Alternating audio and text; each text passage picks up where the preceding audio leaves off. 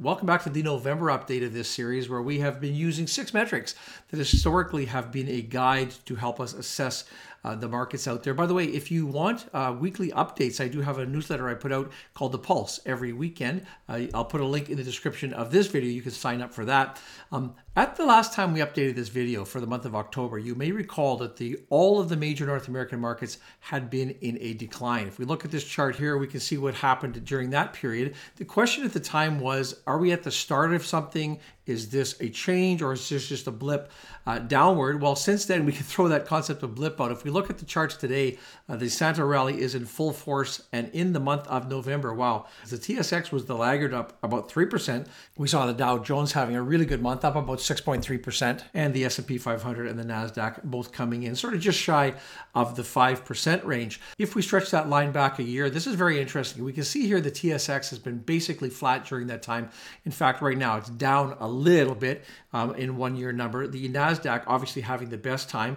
The Dow Jones Industrial, this is interesting. They're up 5%, but that's pretty much thanks to what happened just back in November. The S&P 500 up about 12% of the year. So despite the feeling uh, of a bull market, I think that's generally what people are feeling these days, only the NASDAQ has been the, uh, the strong uh, performer out there. And even that's guided by a very few handful of companies. Now, uh, let's look at uh, what's happening today. And I want to start, as I always do, with the yield curve or the yield curve inversion. I want to start by revisiting this chart here. And this is where history shows that an inverted yield curve often precedes a recession. It turns positive and then there's a recession. And for those of you who have been following the series, we have been in a position for a while now where we do have inverted yield curves on the two metrics, the two yield curves that I look um, at in this series here. A couple of things before I go on. First of all, uh, recession if we do go into recession, and there's some debate about that, it certainly isn't 100% guarantee that we're going to be going there. And even if we do, a recession doesn't guarantee that there's going to be a correction. It just, you know, definitely increases the odds. But this metric helps us look at are we going to be in a recession? And then if we are, you know, we're going to assume that the markets are going to have um, a rough go of it. So the odds are higher but uh, certainly no guarantee there. When we look at last month's chart, we can look at the blue line here, the US 10 year three month yield. We look at the orange, the 10 year two year. Both were in negative territories, as they have been for many, many months now but we're starting to narrow that inversion. Well, when we look at it today, there has been a reversal, and in fact, both have slid more into inverted territory. Particularly, we can see here the blue line, the 10 year, three month, that has had a significant drop back down to be more inverted. Now, what history tells us here is that we are just getting closer to either a recession or a correction again not guaranteed but that's uh, you know the point of here is using history as a guide. Uh, the, the yield curves go negative then they go positive and then we see that market correction at least looking back over history. So last month my verdict here was no when i look at this number in and of itself it's telling me that there is still more pain to come that we have not seen uh, the worst of things here yet. Today's numbers just confirm that. So uh, i'm staying with uh, the result my verdict of no in that category. Now, move on now to moving averages, the second metric we look at here. Look at the S&P 500 and its 200-day moving average. You remember with the last update, if we look at the blue line here, that's the S&P 500. The orange line is the 200-day exponential moving average. We can see that the S&P had dipped below the moving average. And the question of the day was, will it drop further or will it recover? Is this just sort of a, a dip below? Well, today we can pretty much forget about uh, that dip concept. It's been full steam ahead since then. We can see here very strong move above the 200-day moving average. So the question, of course, is, um, can it last? And this takes generally a few months of a cycle. And uh, this has been, uh, you know, we, we I've, I've, wavered a little bit on this one because we've seen sustain. Well, we've seen originally uh, sort of bouncing around the 200-day moving average. Then we saw a really strong sustained move above, and it was looking like, well, okay, maybe we are into more of a bull market here. Uh, maybe we have seen the worst of it.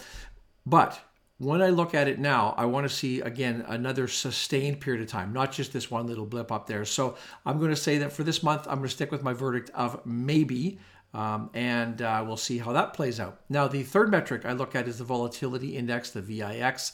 Uh, the VIX, that measures uncertainty in the markets. And in October, we saw a move up. And do you remember at the time that markets were really falling? So this may be, uh, may have been, I guess you would say, a sign of concern. And my take on this is that we do need to see the VIX move up um, to, to confirm that bottom. Well, apparently that's not the case, or apparently the markets don't agree with me because we've seen that VIX now plummet back uh, to the 13 range, so even lower than it was uh, just a few months ago. So that's really telling me that that the the markets in general, at least by the measure of the VIX, are comfortable with where with where uh, the things are right now. Now, as I said last time, I think this has been a bit confusing for me. Last month, my verdict was a cautious yes. It, you know, it, it, I'm saying when I look at this in isolation, and again, just a reminder, these are six metrics amongst many out there. So you don't take one of these and make a conclusion based on that. That's why I'm kind of doing an amalgamation of them here. I said maybe this is um, an exception to the normal cycle. I, am willing to accept that. Um, I'm sticking with a, um, a cautious yes for this cycle around here, but I do want some more data to confirm that. So we'll just see what the bringing, uh, what the, the coming months bring.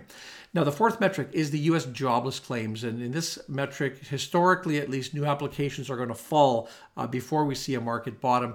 We can see by this chart since April, the number was slowly moving in a positive direction. We want that to go down, but we should actually see a something that we should notice, not just a drip, drip, drip. We should see a stronger move. Since the last update, there has been a move back up. In fact, it is far worse than it was before. People are applying for benefits. Layoffs are continuing.